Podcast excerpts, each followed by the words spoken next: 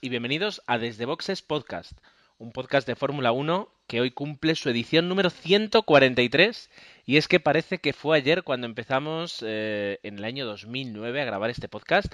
Y además es una cifra y me la recordaba Manuel eh, muy especial para mí y es que con este con esta edición que estamos grabando este domingo por la noche empatamos el número de podcasts eh, publicados con 00 Podcast, eh, un podcast de cine, que es el mi otro podcast de cine. Mi, perdón, mi otro podcast. Entonces, eh, eh, bueno, pues multiplicando por dos, pues se podría decir que al menos por mi parte llevo grabados unos 280, vamos a quitarles algunos, unos 260 más o menos, 250 y pico podcast, que no es poco. Y aún así me sigo equivocando. De hecho, esta es la segunda vez que, que empezamos porque la primera se me ha trabado la lengua.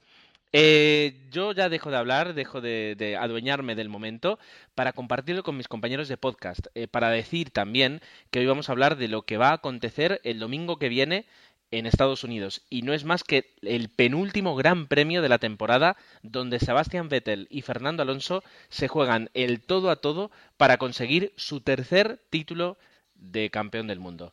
Jorge, muy buenas noches. Muy buenas noches. Pues sí, deseando ver ese, ese circuito y este, esta carrera inédita que, que nos puede dar sorpresas o resolver el campeonato. Dani, porque lo cierto es, es que, todavía no se ha corrido en, esa, en ese circuito, todo puede pasar y no sabemos qué coche va a ir bien, qué coche va a ir mal, más allá de las simulaciones, ¿verdad? Pues sí, teníamos que Fernando Alonso ha estado tuiteando toda la semana, eh, que ha estado ahí en, en el simulador que tienen, con este circuito que es inédito, que se estrena este año, que veremos a ver si, si no tenemos ningún problema extraño de estos que aparecen como teníamos en la India o en Corea. Y, y sobre todo porque va a ser un circuito bastante decisivo. Tenemos a los dos primeros en 10 puntos. Eh, si Vettel le saca 15 a Fernando Alonso, pues será campeón ya del mundo en, en este circuito, sin esperar a lo que pase en Interlagos. Eh, un fin de semana interesante que se nos, eh, se nos presenta para, para la semana que viene. Y por último, Emma, qué gran forma de despedir la temporada con dos circuitos de Estados Unidos que no conocemos y por tanto vamos un poquito a ciegas y el de Brasil que se disputará pues dentro de dos semanas que es eh, Interlagos, que es el, el circuito predilecto yo creo que para terminar una temporada, ¿verdad? Sí, hola Ger, hola a todos. Sí, la verdad es que eh, son dos buenas citas para acabar el año y además, eh, como es el, como los dos son América y el correspondiente cambio horario aquí, vamos a ver si todo se aguanta hasta Brasil con el campeonato en juego porque ya el Gran Premio de Abu Dhabi fue muy bueno y las audiencias así lo, lo dejaron claro. La carrera de Abu Dhabi fue la más vista de los últimos dos años en el Mundial y si y si vamos si el campeonato sigue con opciones hasta la última curva de la última vuelta en Brasil va a petar los audímetros buena señal esa será Pues eh, vamos a hablar de Estados Unidos, aunque no tanto, porque pues eh, todavía no se ha disputado la carrera, es básico y además no tenemos tantos datos, pero eh, en una semana, como siempre decimos, aparecen muchas noticias y algunas de ellas eh, pues merece la pena tenerlas en cuenta para la próxima carrera. Así que comencemos.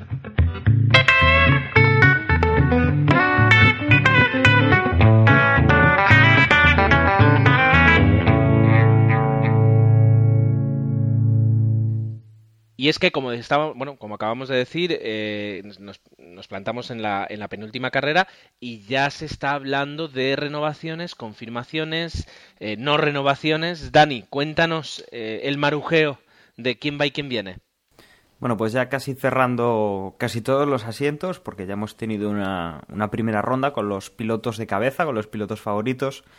Bueno, pues tenemos algunos, eh, algunos pilotos y algunas escuderías eh, que cierran para el año que viene.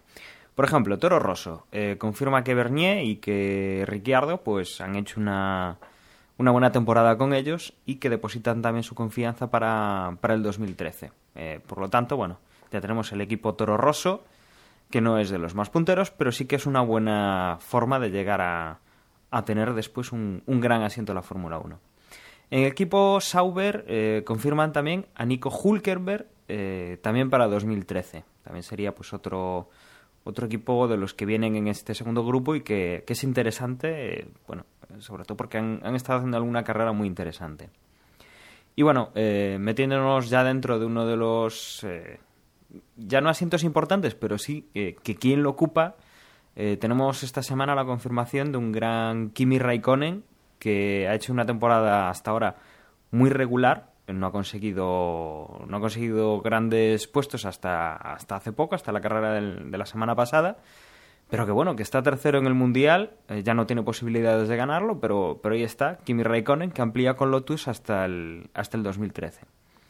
Y bueno, comentar como anécdota de, de Kimi que pasaba la semana, bueno, hace una semana cuando disputábamos último Gran Premio, que bueno, eh, Kimi pues es un es genio y figura, eh, tanto al volante como, como en sus otras facetas y eh, resulta que bueno, escuchábamos el otro día en, la retransmisión que, que enfadado pues decía por la radio que dejaran de molestarle, que él sabía lo que estaba haciendo y que se callase su ingeniero, ¿no?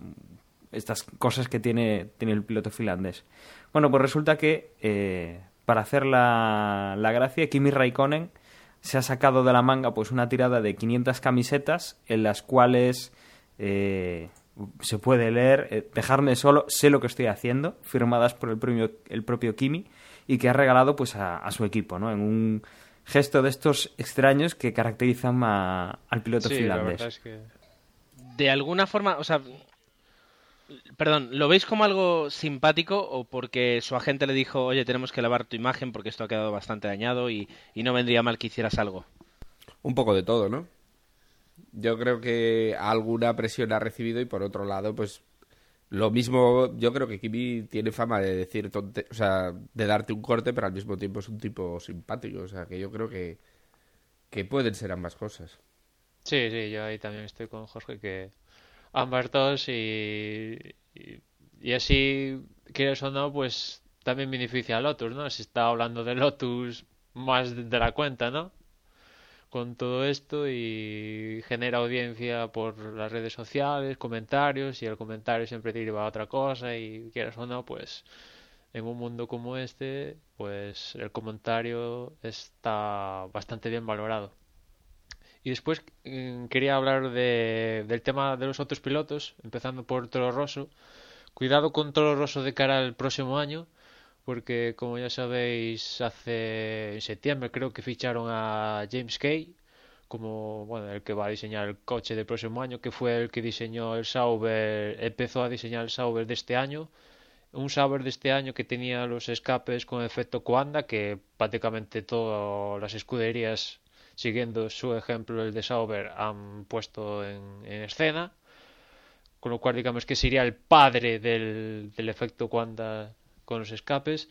Y cuidado con Toro Rosso porque con este tipo, pues eh, vamos a ver qué pueden hacer con el coche tanto Bernier como Ricciardo, que un poco se estarán jugando el puesto ya definitivo, ¿no? Si, si, vemos el ejemplo de Alguersuari y Bernier, eh, se estarán jugando el puesto y no sé qué, demonios tendrá en la mente Gemur Marco o Frantos o el que dirija el cotarro en Red Bull aquí porque yo creo que el tema de los pilotos de Red Bull hasta al día de hoy digamos que llega un punto en que está enquistado porque está Vettel que es muy joven y que es un fenómeno y va a seguir como 6-7 años por poner y después tienen a Weber que le van renovando año a año y el tío pues aguanta bastante bien y claro, ahí no pueden subir a ningún piloto mm, puntero, ¿no? Y se van a Toro Rosso que aunque el coche funcione bien, sin que no tiene los mismos recursos que la escudería grande y al final eso no,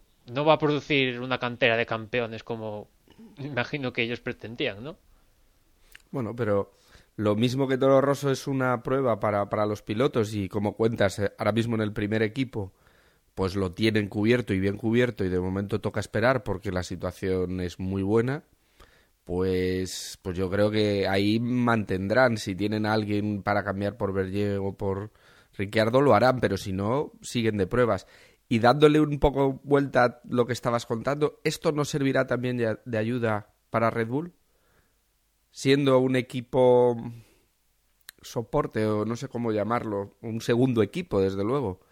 Eh, podría servir para esas mejoras que puedan aparecer en el Toro Rosso aparezcan más rápidamente en el Red Bull que, que el, el resto de competidores, como por ejemplo han hecho con Sauber cuando todos copiaron este Sí, esta nueva característica. sin duda, eh, y se viene hablando de que cómo es posible que Ferrari no fichara a James Kay para meterlo en el departamento de aerodinámica y tal, y que en cambio lo fichara Toro Rosso, que bueno, Toro Rosso Red Bull es lo mismo, y que se habla que sería un poco el sustituto o, de Adrian Newey en el futuro, o sea que el tipo por el pado digamos que es un fenómeno.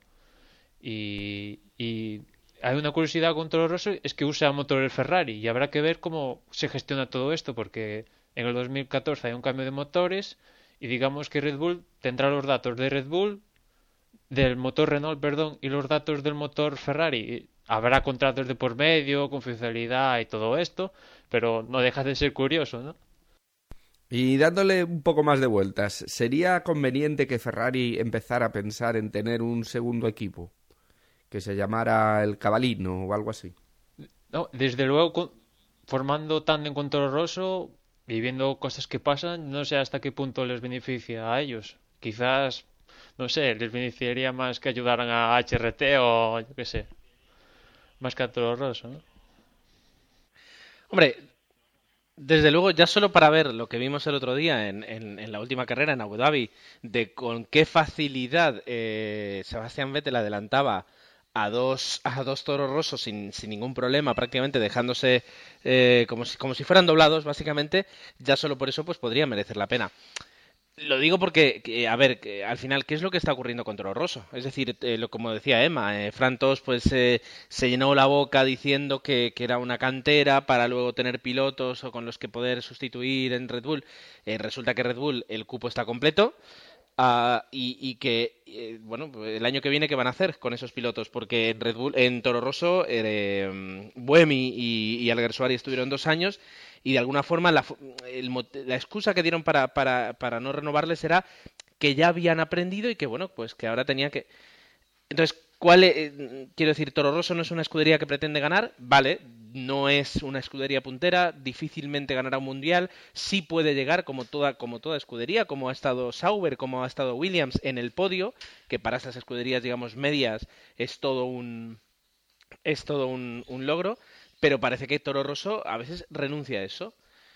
No lo sé, es decir, es, un juego un poco raro y, y si nos ponemos así, me acuerdo hace unos años que incluso lo hablamos ya en el podcast de que McLaren podía tener una segunda escudería que era ProDrive eh, y que, bueno, pues que también se podía buscar la, la forma en que Ferrari tuviera una segunda escudería. A mí no me gusta este juego, ah, pero, pero si Red Bull sigue jugando, pues ¿por qué no? Eh, adelante, que juegue Ferrari y que juegue McLaren también, ya que estamos. y hablando de esto de la cantera de Red Bull, ya hay pilotos que digamos que están descartando unirse a su cantera. Por ejemplo, el campeón de este año de la World Series by Renault, el holandés, ahora no, no tengo el, el nombre. Van, Van- Roman, sí, Van, Van, den no, algo- no, sí, eh, algo así. Roman Frink o algo así, pues Ah, ya, vale, sí. ya le ha dicho dos veces que no a, a la escuela de, de pilotos de Red Bull. Y es un piloto que no, no tenía apoyo financiero de ningún o- otro sentido y ya le ha dicho dos veces que no. O sea que los pilotos ya que estar al lado de Red Bull sí te beneficia, pero viendo ciertas cosas, pues a la larga, pues, pues, pues no, ¿no?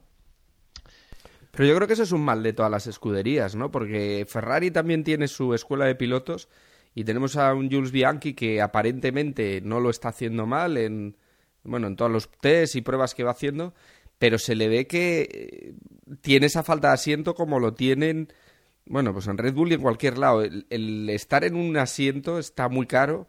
Fijaros, este año había seis campeones del mundo, es decir, seis, aunque fueran jóvenes, pero eran veteranos, son gente que lleva tiempo y que, y que no los vas a bajar de ahí, ya están quitando muchos sitios. Luego, por otro lado, tenemos los sitios pagados, que, que si tienes pasta por detrás te podrás sentar. Con lo cual, el problema que hay es que hay muy pocos asientos para tanta cantera que hay, sea de Red Bull o sea del que sea. Vamos a reconocer que estamos, estamos eh, quiero decir, eh, la Fórmula 1 se miente a sí misma. ¿eh? Y, y, pongo, ¿cómo doy el golpe en la mesa? No, ahora en serio. Estamos jugando dos juegos. Estamos hablando que si de Ferrari Drivers Academy, que si School de Red Bull, em, eh, estamos hablando eso de formar a pilotos, etcétera, etcétera. Y luego tenemos a un Narain Kartikeyan que tiene treinta y pico de años, que es un piloto, no voy a decir malo, pero, pero quiero decir, no es un, ni una joven promesa ni un piloto consagrado. Tenemos a Vitali Petrov por allí, tenemos también en, en, eh, en HRT un piloto chino que sí, ya, bueno, pero es que resulta que tenemos piloto, eh, Pastor Maldonado, que de acuerdo, no lo hace nada, y menos mal que no está Osvaldo, quiero decir, no, no lo hace nada mal, pero porque está ahí, porque está PDVSA, PDVSA detrás. Eh, Bruno Sena, porque está también en Bratel y todos los y todos los, los patrocinadores brasileños. Entonces, por una parte, parece como que estamos intentando primar la calidad formando a pilotos y que consigan un asiento los mejores, pero la mitad, yo, si nos ponemos a contar casi casi la mitad de los pilotos ahora mismo del paddock están ahí porque traen marcas detrás. Entonces, eh, les estamos haciendo la cama a los mismos que estamos intentando promocionar. Digo nosotros porque yo tengo una acción de Ferrari. No, no lo sé. No sé por qué digo nosotros si no digo ellos. Pero mm, me entendéis, ¿no? Es decir, y, y, esto yo creo que es más negocio que, que lo que algunos pretenden valer y lo de tener una escudería de escuela, como, como, como dice Red Bull, pues es simplemente insostenible.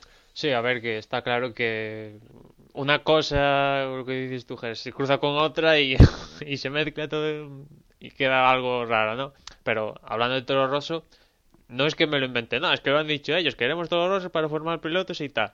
Pero es que lo formas y después no lo llevas a tu escudería puntera para ganar títulos, pues al final vas acumulando, vas acumulando y, y tienes que descartar y no sé, te estás gastando un millón cejos, millón cejos, millón cejos todos los años, todos los años, para al final que solo llegue Vettel.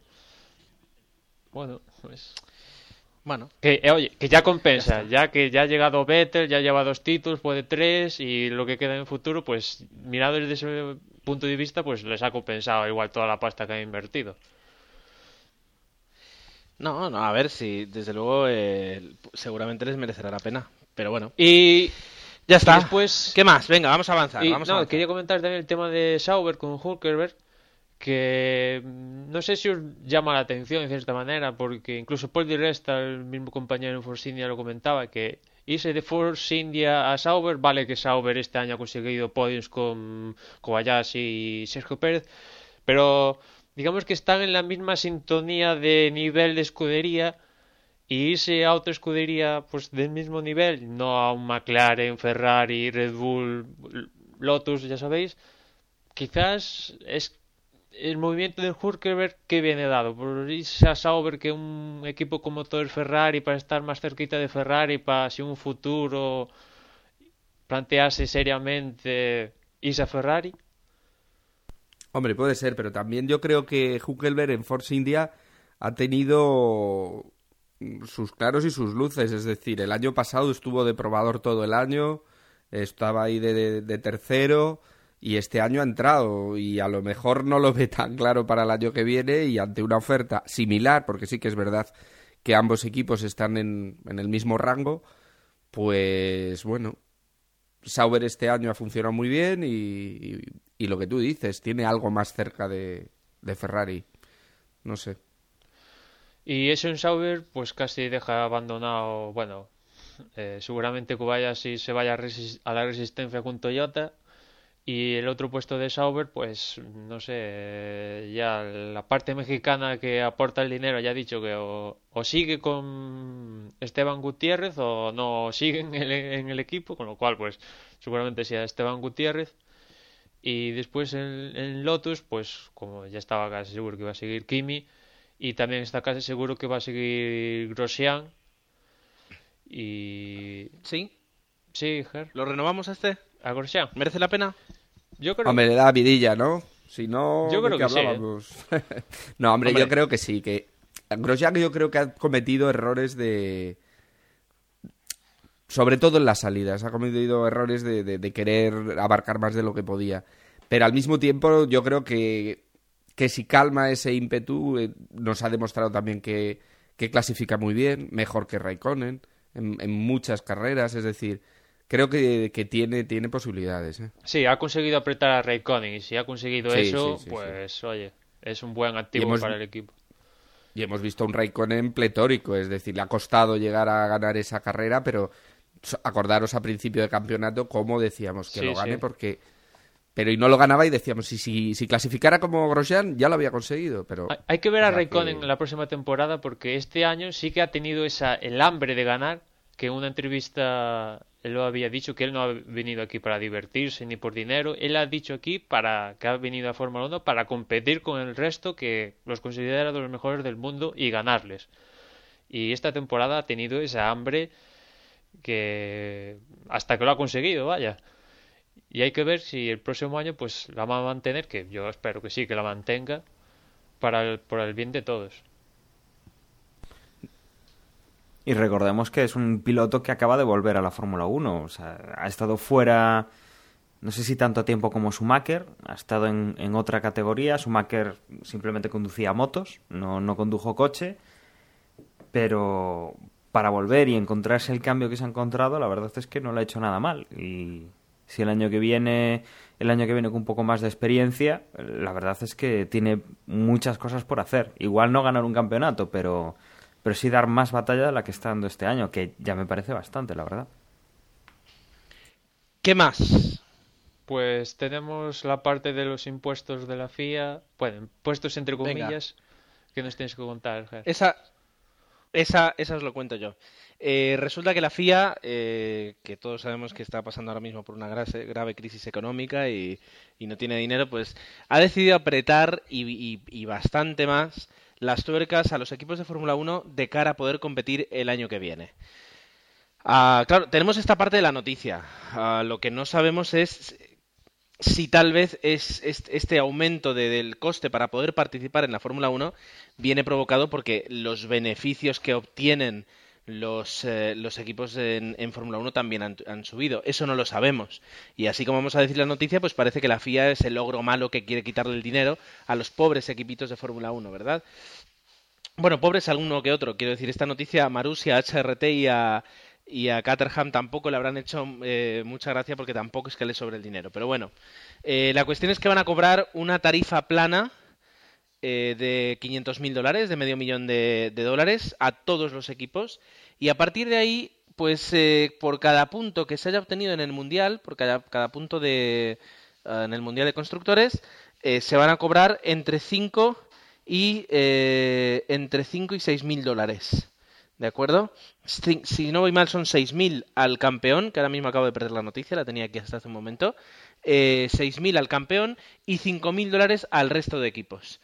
Eso hará, y en F1 al día, en la entrada, hacían ya una pequeña simulación, que tal y como están ahora mismo el, el- tal y sí, el campeonato de, de constructores, haga que Red Bull pague 4.400.000 dólares, que McLaren 2.985.000 y que Ferrari 2.375.000. Esto debe estar algo anticuado porque si no voy mal ahora mismo, Ferrari ya está segundo en el, en el Mundial de, Constructores.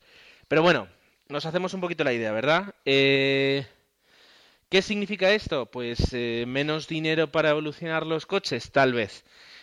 Que Ferrari va a tener que a lo mejor subir dos dólares eh, la entrada en el Ferrari World o, o- o subir, subir un poquito más el, el climatizador doble en algún Ferrari para conseguirlo, sí. Pero a mí me preocupa un poquito más, eh, ya digo, HRT, Marussia, Caterham, equipos que 500.000 dólares pues les puede suponer viajar con cinco personas más o cinco personas menos a lo largo de, de todo el año, etcétera, etcétera, etcétera. En fin, ahí está. Los equipos desde luego no están de acuerdo, quieren intentar negociar a la baja, la FIA intenta negociar a la alta y, ahí Eccleston pues se ríe de todo porque es el que más pasa se lleva, pero ya digo, no sabremos eh, exactamente o al, o al menos de momento si es que también los equipos están llevando más dinero. Decir que hasta ahora se pagaba una tasa, pero que la tasa era de 400.000 en vez de 500.000, como se supone que la FIA quiere, o sea, hay un aumento de 100.000 euros. Que, como tú decías, a los equipos, digamos que mm, menos HRT Marussia, quizás más HRT, porque 100.000 euros en un Sí, HRT ahí sí que sí que se notan. En el resto, pues, no sé, quizás en vez de poner cafés gratis cuando van al, al motorhome, pues dejan de ponerlos, ¿no? Pero tampoco tampoco influye tanto porque tú, como bien decías, eso se supone que se equilibra con los beneficios que se llevan las escuderías por, por su rendimiento, que son bastante más de las tasas estas que, la FIA. También hay un tema de las tasas con, con respecto a las superlicencias de los pilotos. Por ejemplo, Jason Button, pues en los últimos días ha comentado que es algo que debería también tener unas una tarifa plana, porque si eres campeón del mundo, pues tienes que pagar un extra. Él recuerda que la temporada que fue campeón del mundo, el año siguiente tuvo que pagar 250.000 euros eh, extras por ser campeón del mundo y, y que vale, que Baton, Hamilton, Alonso, Vettel y todos estos, pues tienen dinero para pagarla, pero yo que sé, otros como, pues eso, gente novata que entra en, los equipos eh, nuevos o no sé, o algo así del estilo, pues pagar, tener acceso a una superlicencia que ya no es solo para entrar en la Fórmula 1, pero no sé, para hacer test o algo así, tener que pagar cierto dinero, pues te complica las cosas. En fin, yo siempre me acordaré de ese momento en el que estuvo bastante cerca eh, aquella, aquella disidencia de la Fórmula 1, aquella oportunidad de crear otro, otra fórmula eh, por parte de las escuderías y que al final se decidió volver a los caminos de la FIA, todavía con, Max Mosley en, el poder. comandada por Briatore. Eh, pues no sé qué hubiera pasado con, con Briatore, desde luego hubiera sido mucho más divertido. Pero quiero decir, los equipos han tenido muchas oportunidades de, de, de mandar más en la Fórmula 1 y siempre al final terminan, terminan cediendo a lo que, a lo que les ofrece la FIA eh, sus razones tendrán también, supongo, pero, pero terminan haciéndolo y, y, luego pasa esto que la gente se queja, pero es que se están quejando de cosas que, que tal vez podrían solucionar. Yo creo que mandan más de lo que parece, ¿eh? Pues, bueno, sí, no lo sé. O sea, puede ser, pero entonces no entiendo luego que se quejen de, de que tienen que estar pagando más. O, o, a ver, sí, evidentemente, si la FIA sube, sube esos precios, eh, se tienen que quejar, porque si no parecerían pues demasiado millonetis, por decirlo de alguna forma. Eh, el acuerdo este de la Concordia es un Matías para ver cuánto se llevan los equipos, pero así a primer ojo se llevan una pasta. Está claro que no se llevan todos la misma pasta, los equipos de arriba y tal se llevan una pasta suculenta, porque si no es que son tontos perdiendo el dinero en la Fórmula 1, no, eso tiene que dar beneficios, si no, no, estarían. Otra cosa son los equipos de atrás. Sí, esos tres equipos que, que, yo creo que están ahí atrapados y vamos a ver el año que viene. Eh, para el 2014 yo creo que tienen ahí un, un, salto muy complicado para ellos. Yo creo que recién el año que viene puede que, que sobre todo Caterham, tal vez Marussia, uh, alcancen un poquito el, equipo de cola, llámese Toro Rosso, llámese Sauber, llámese Williams, eh, pues alcanzarán un poquito a, al pelotón eh, pero el año en el 2014 con esos coches, con esos motores, con esa normativa totalmente nueva, pues yo creo que volveremos a empezar desde el principio. ¿O no? Eh, al fin y al cabo apenas apenas sabemos de Fórmula 1, la, experiencia nos lo demuestra.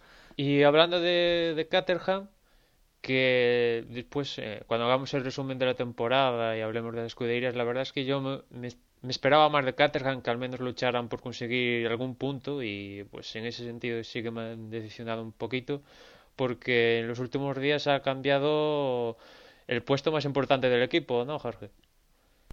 Sí, estoy además de acuerdo contigo. Yo creo que fue o está siendo la gran decepción, ¿no? Si nos acordamos, en, los entreboxes que hacemos en, invierno y, y, a principio de temporada, todo apuntaba que esa unión Caterham-Renault que iba a dar muchas más posibilidades y todo parecía indicar que de los tres pequeños podría llegar incluso a puntuar. Yo creo que ese fue el, sí. el reto que veíamos capaces eh, a este equipo y finalmente está siendo incluso superado por, por Marusia, con lo cual, pues sí, es una pena que, que lo tengamos así, pero, pero bueno, es así. Eh, en este momento hay momentos de cambio en, en Caterham y el jefe de equipo, Tony Fernández, lo, deja como jefe de equipo, sigue manteniendo la dirección de todo el grupo, quedándose más pendiente de, de, de Caterham Turismos y de, de, otros negocios, Airasia y bueno, sus negocios que son varios.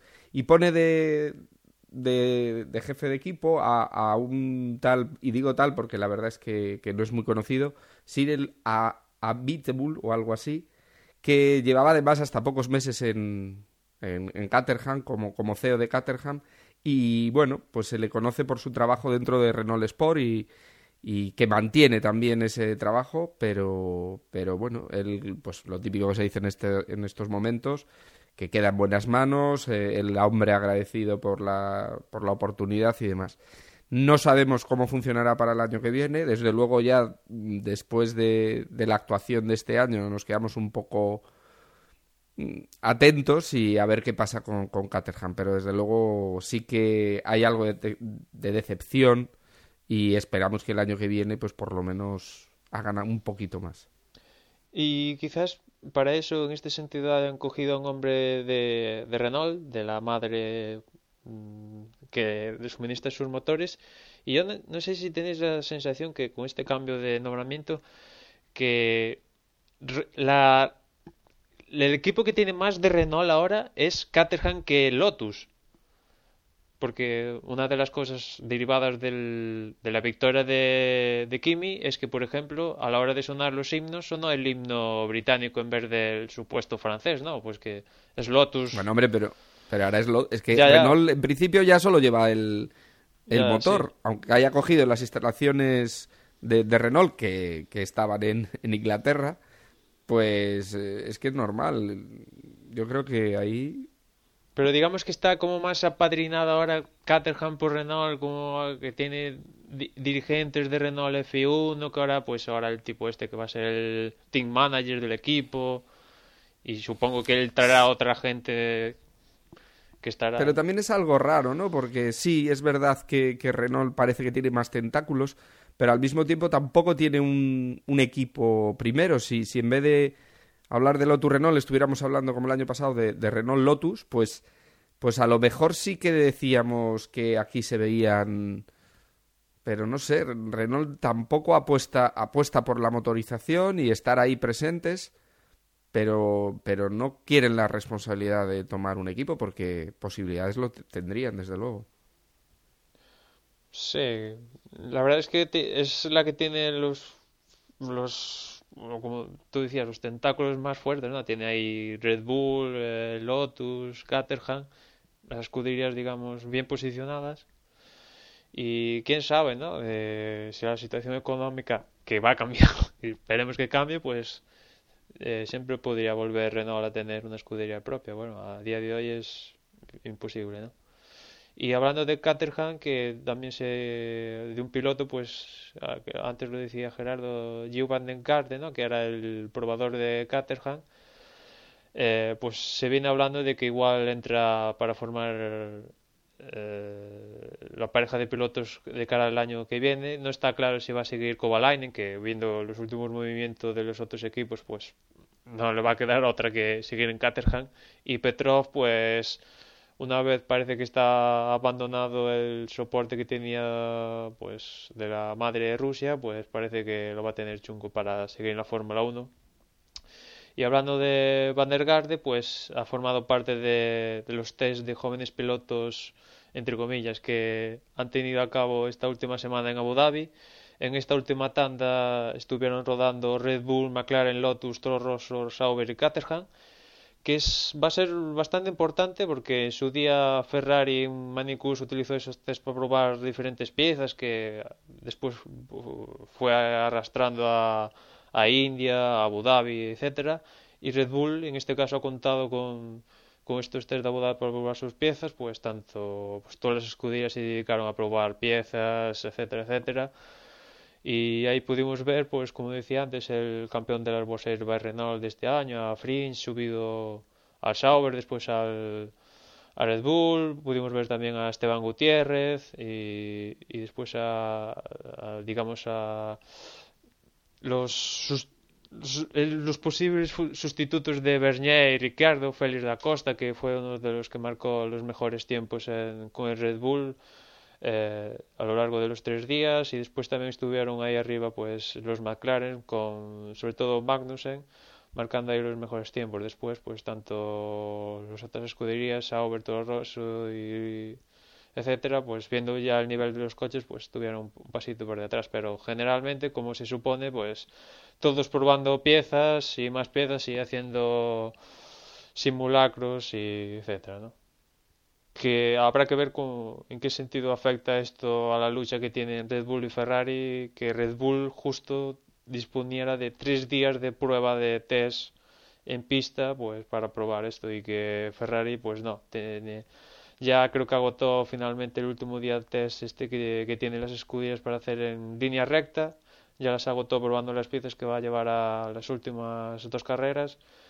Y es un punto importante ¿no? que tanto por ejemplo McLaren y Red Bull que hayan tenido tres días a full para dedicarle a probar nuevas cosas en fin, uh, sí, ahora en cuanto a, al Gran Premio de Estados Unidos eh, tendremos que, o sea, ya nos quedamos listos para sentencia para ver qué es lo que qué es lo que va a ocurrir y qué es lo que no qué es lo que no va a ocurrir. Una cosa que, que se me acaba de venir a la cabeza, no sé si si habéis escuchado una cierta polémica que ha surgido con Red Bull no sé si, si visteis que un entrenamiento libre Weber tuvo problemas y se le salió un líquido la parte baja del coche y tuvo que entrar en boxes y estuvo, estuvieron ahí bastante tiempo pues mirando qué pasaba, etcétera. Y después en la carrera, cuando Vettel tuvo el, el problema con el alerón delantero y se tuvo que entrar en boxes para cambiarlo, resulta que si te paras en la imagen del pit lane cuando el mecánico va a sacar el, el morro, eh, sabéis que en el morro de Red Bull van colocadas dos cámaras, ¿no? A los lados, la parte alta del morro, ¿no? Justo pues cuando el mecánico coge ese morro, digamos como que el morro se dobla demasiado, como si fuera de goma. Y, y, ya han salido las especulaciones de que ese líquido forma parte de un sistema que tiene Red Bull, por el cual pues a alta velocidad hace que que el morro se vaya para abajo y cuando se frena eh, el líquido cambia de, estado y, digamos que el morro se levanta un poquito y ha surgido cierta polémica y hay que ver qué surge de esta polémica en, en, Estados Unidos. ¿Hay alguna reclamación oficial o algo a, sentido, este sentido? Hace, hace una especie de efecto como el, el mass damper, ¿no? Una cosa similar. Sí, eh, una mezcla del Mars Damper y... ¿Qué era? Ahora ya no me acuerdo qué era. Otro, eh, una mezcla del Mars Damper y los... los mm, lo del bar los, los tanques estos camuflados que tenían los bars pues algo, una mezcla de los dos sistemas es lo que supuestamente estaría utilizando Red Bull en la parte delantera del coche. Y que supuestamente ese sistema es lo que le ha permitido dar el salto tan importante desde Singapur hasta esta fecha. Pues eh, yo no sé si no creo que haya reclamación. Me da la sensación de que a estas alturas no, no hay reclamación salvo que lo tengan muy muy muy muy claro en Ferrari o en McLaren como para decirles porque luego entraríamos en si es legal o no es legal y tampoco a las escuderías les conviene que luego la FIA diga que sea legal y, que quede como que, que eh, Red Bull otra vez han sido los, los más inteligentes de la clase mientras mientras los otros se dormían un poquito en no en los laureles, no en los laureles pero sí en en la normativa. Desde, No sé si visteis la imagen, pero desde luego es llama la atención ver como cuando el mecánico agarra de esa parte el alerón que se dobla literalmente, o sea, se dobla. Eh, hay que tener en cuenta que esa parte de los morros por seguridad se debe destruir fácilmente, etcétera. Pero no deja de llamar la atención de que cuando lo agarra, pues se dobla como si, como si fuera plastilina. Después os pondré la imagen para, para que lo veáis. Y hablando de plastilina, diversión, etcétera, eh, como sabéis, cada año desde el 2011, creo, no, desde el 2010, pues que Codemasters cogió la franquicia de Fórmula 1 para hacer videojuegos, tanto PC, PlayStation 3 y Xbox.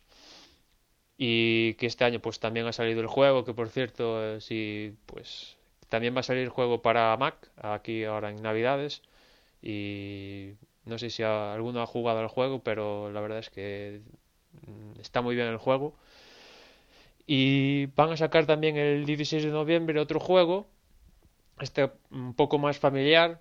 No sé si alguna vez jugasteis al Mario Kart, Crash Bandicoot o algo así del estilo.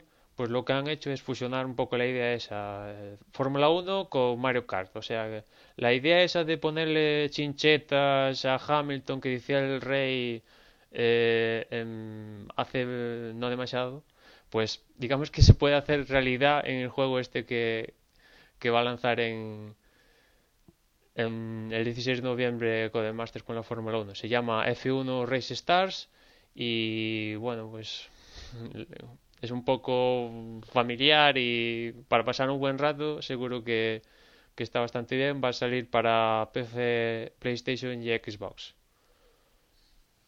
Bueno, pues para aquellos amantes de la, de la consola, yo creo que tienen ahí dos opciones. Y el de, el de Nintendo, la verdad es que por las imágenes que se ven, pues es un poquito lo que siempre hubieras querido hacer tú eh, en, en, ese aspecto, eh, pues eh, llevado, llevado a, la, a, la, realidad a través de la, de la videoconsola. Ah, puede estar entretenido, no sé, no sé qué es lo que pensáis. Pues no pensáis y no pasa nada. Seguimos adelante. Bueno, vamos a eh, damos por finalizado con este silencio la sección de noticias para hablar un poquito del Gran Premio de Estados Unidos, un Gran Premio del que pues poquito podemos hablar. Sí podemos informar de los horarios, ¿verdad, Jorge? Pues sí, horarios distintos, horarios cambiados, porque, bueno, pues la diferencia con Estados Unidos nos pone un horario que para mí, por lo menos, me lo hace mucho más atractivo. Tenemos los horarios de entreno el viernes, los primeros libres a las 4 de la tarde y los segundos a las 8 de la tarde. El sábado tendremos los terceros a las 4 de la tarde, después de comer, sobremesa, y luego la clasificación a las 7. Y por último, la carrera a las 8 de la tarde, con lo cual nos viene perfecto para, para empezar a grabar ya totalmente acabada la carrera. Y en cuanto a... Dime, dime. Una cosa, Gerardo, me extraña que esto no haya puesto la carrera en prime time de, de Europa. Me extraña, la verdad. Es. No sé si.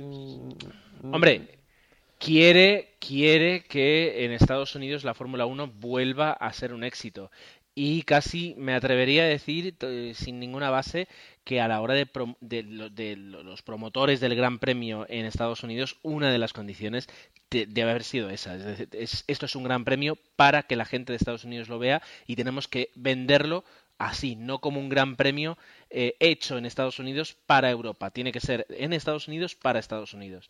Y me parece bien como una forma de, promocionar esta, esta carrera. Y pensando sobre todo en el circuito de de Nueva Jersey que también lo tienen en mente para, para el año que viene o para el siguiente. Vamos, que, que les interese ese público y, van a hacer todo lo posible para que esté cómodo. Sí, en ese sentido estoy con vosotros, pero es que la diferencia solo es de una hora. Sabemos que tradicionalmente la Fórmula 1 suele empezar a las 2 de la tarde, ¿no? Salvo pues en Australia, Malasia, etcétera, que se cambia justamente para que cuadre mejor en horario europeo. Y en Estados Unidos la carrera es a la una de la tarde y una hora más tarde, no sé qué rato influirá, pero aquí en Europa sería las nueve de la noche, la carrera acabaría pues diez y media, horario prime time y es horario de máxima audiencia. Bueno, en todo caso, es un horario así, creo que va a ser el horario más tardío que hemos tenido una carrera de Fórmula 1 desde, no sé, desde la historia, aquí en Europa las 8 de la tarde no recuerdo ninguna carrera ni cuando estábamos en Indianápolis ni nada por el estilo. No, yo tampoco. Las 6 de la tarde suele ser, ¿no? Un poco más. Yo, creo que Interlagos son las 7. Las Interlagos, Interlagos son las 7. Pero bueno, yo creo que si no contamos con ninguna carrera así, pues que hayamos tenido algún problema de lluvia, que alguna me suena que nos alargamos bastante. Eh, sí, efectivamente es la más tardía, 8 de la tarde. Por ejemplo, a nosotros nos habría ido bastante justo si nosotros normalmente grabamos a las 10. Y esto lo decía Gerardo de la audiencia en Estados Unidos porque ha habido un cambio también en el tema de retransmisión en Estados Unidos. Hasta la fecha retransmitía las carreras Speed TV, que creo que Speed TV era de pago.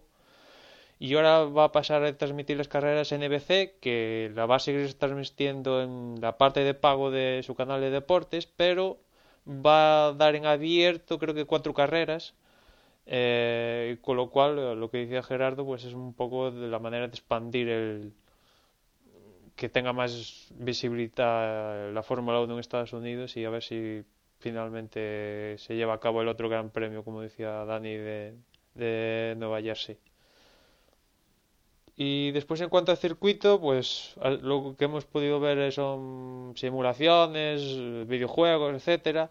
La verdad es que el, circuito viendo así estas simulaciones tiene muy buena pinta, un cambio de de de alturas brutal, la verdad es que el circuito en ese sentido es algo que seguramente por la tele no se aprecie mucho, pero tiene unos cambios de altura brutales y después tiene partes muy parecidas a las S de a las a las curvas enlazadas de, de Silverstone, otra parte muy, muy cercana a Corea, otra a Turquía con la curva esta, la 8, que tiene vértice, pues aquí en Estados Unidos parece que tiene 4, y es un circuito que a priori va a dar bastante juego.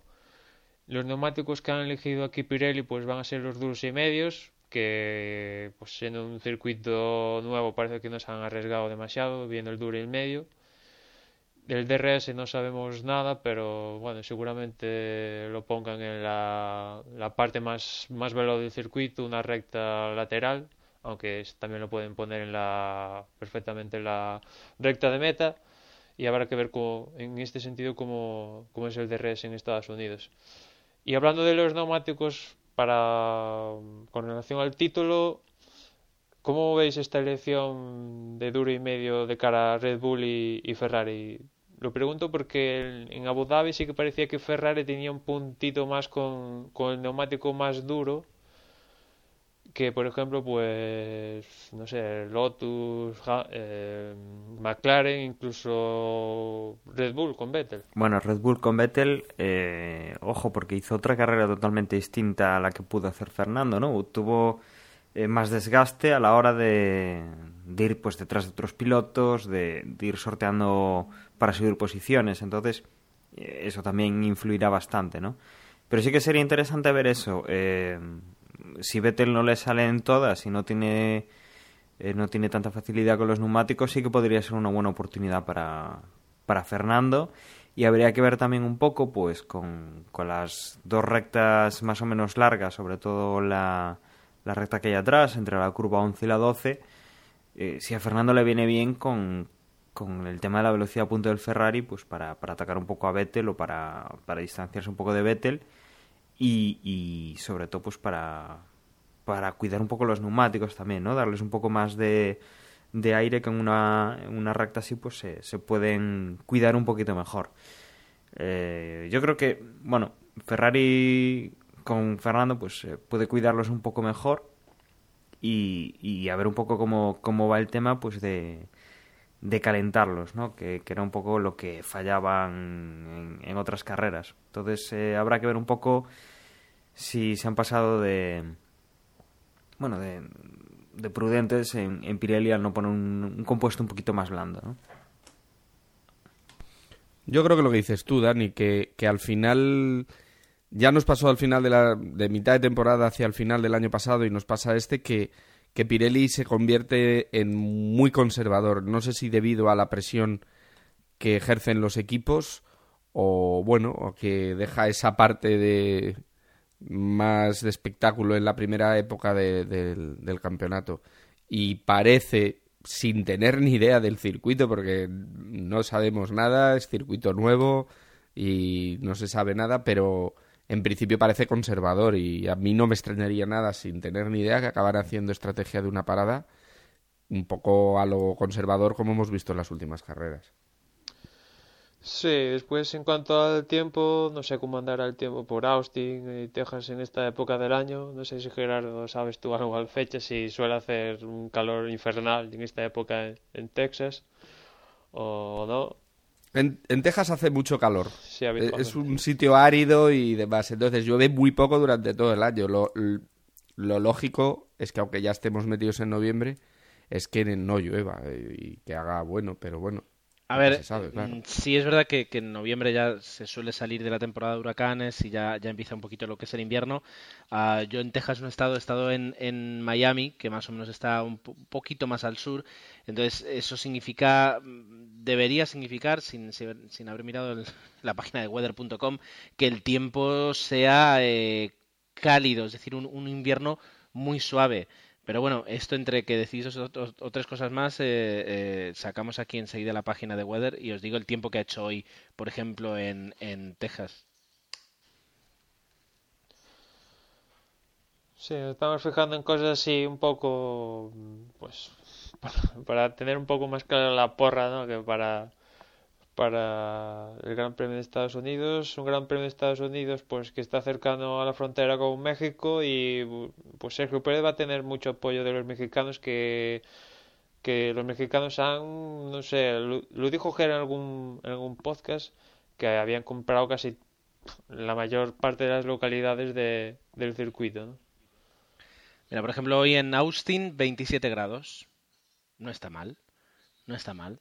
Y estoy viendo ahora mismo a, qué, a qué, diferencia hay en cuanto a, latitud entre Austin y... No, sí, Miami está bastante más al sur. O sea que sí, 25, 27 grados podemos, podemos encontrarnos sin, sin problema. O sea que no, no va a hacer frío. No va a hacer frío. Va a hacer tirando a, calorcito. Más, más calor que aquí.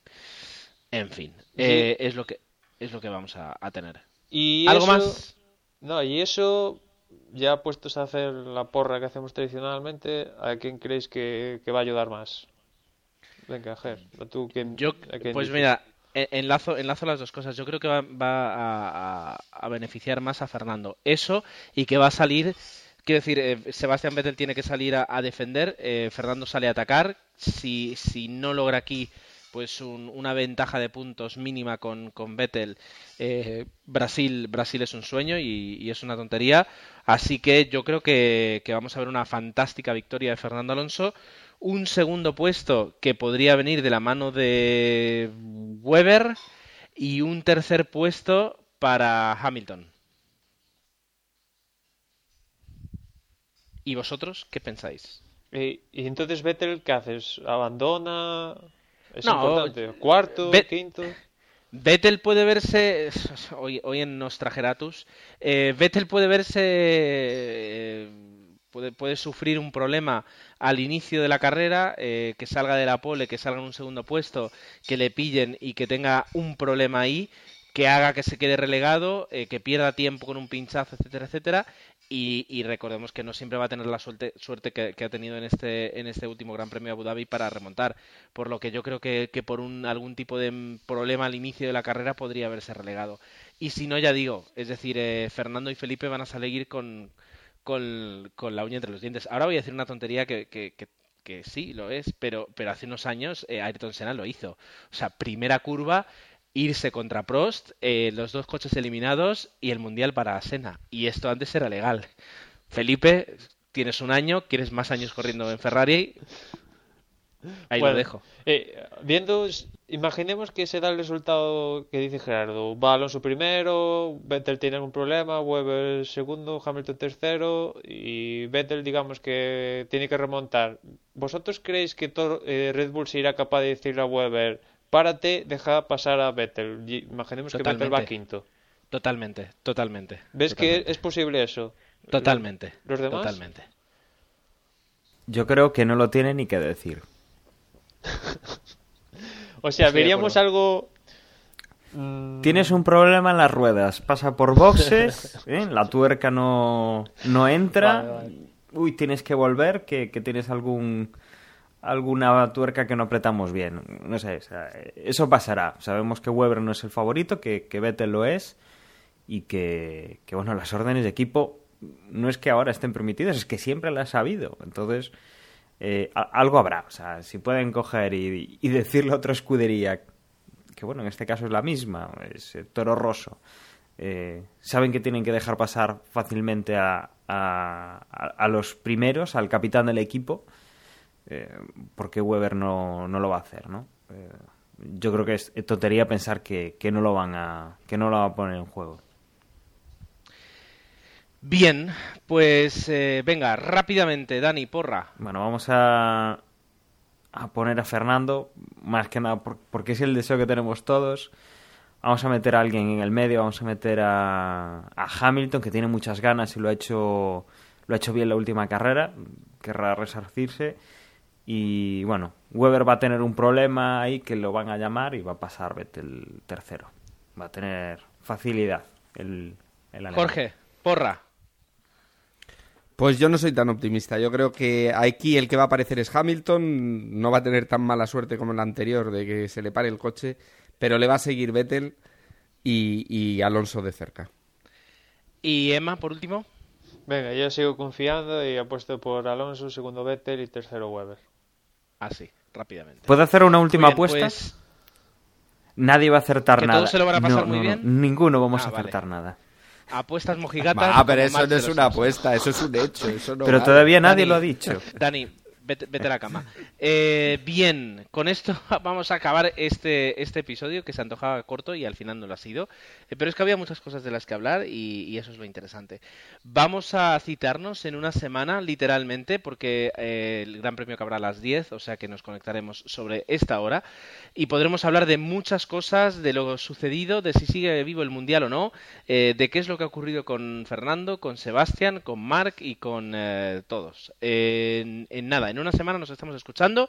Por mi parte, agradeceros como siempre que nos escuchéis, que nos, nos- no, no- no le deis stop antes de que termine, termine el, podcast. Y eh, eso, hasta dentro de unos días.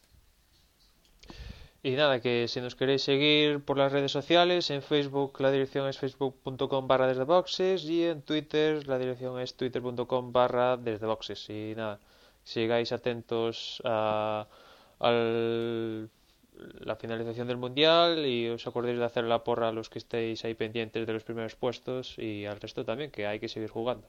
Y nada, escuchamos en la próxima carrera. Recordad el sitio de referencia desde boxespodcast.com y allí en el apartado porra, sobre todo esos cinco primeros, no os olvidéis que estáis muy cerca a los cinco y cualquiera se puede llevar el gran campeonato de la porra de desde boxes. Hasta la semana que viene. Y os recuerdo que, bueno, si queréis dejarnos algún comentario un poco más eh, largo que en la web o, que por Twitter o en Facebook, bueno, sabéis que nuestro correo es desde y que además, eh, si tenéis un dispositivo Android, podéis bajar la aplicación del, del Google Play eh, buscando desde boxes. Ahí tenéis pues acceso a los podcasts, al Twitter y a la página web. Un saludo y nos escuchamos en una semana para saber qué ha pasado en el Gran Premio de Texas.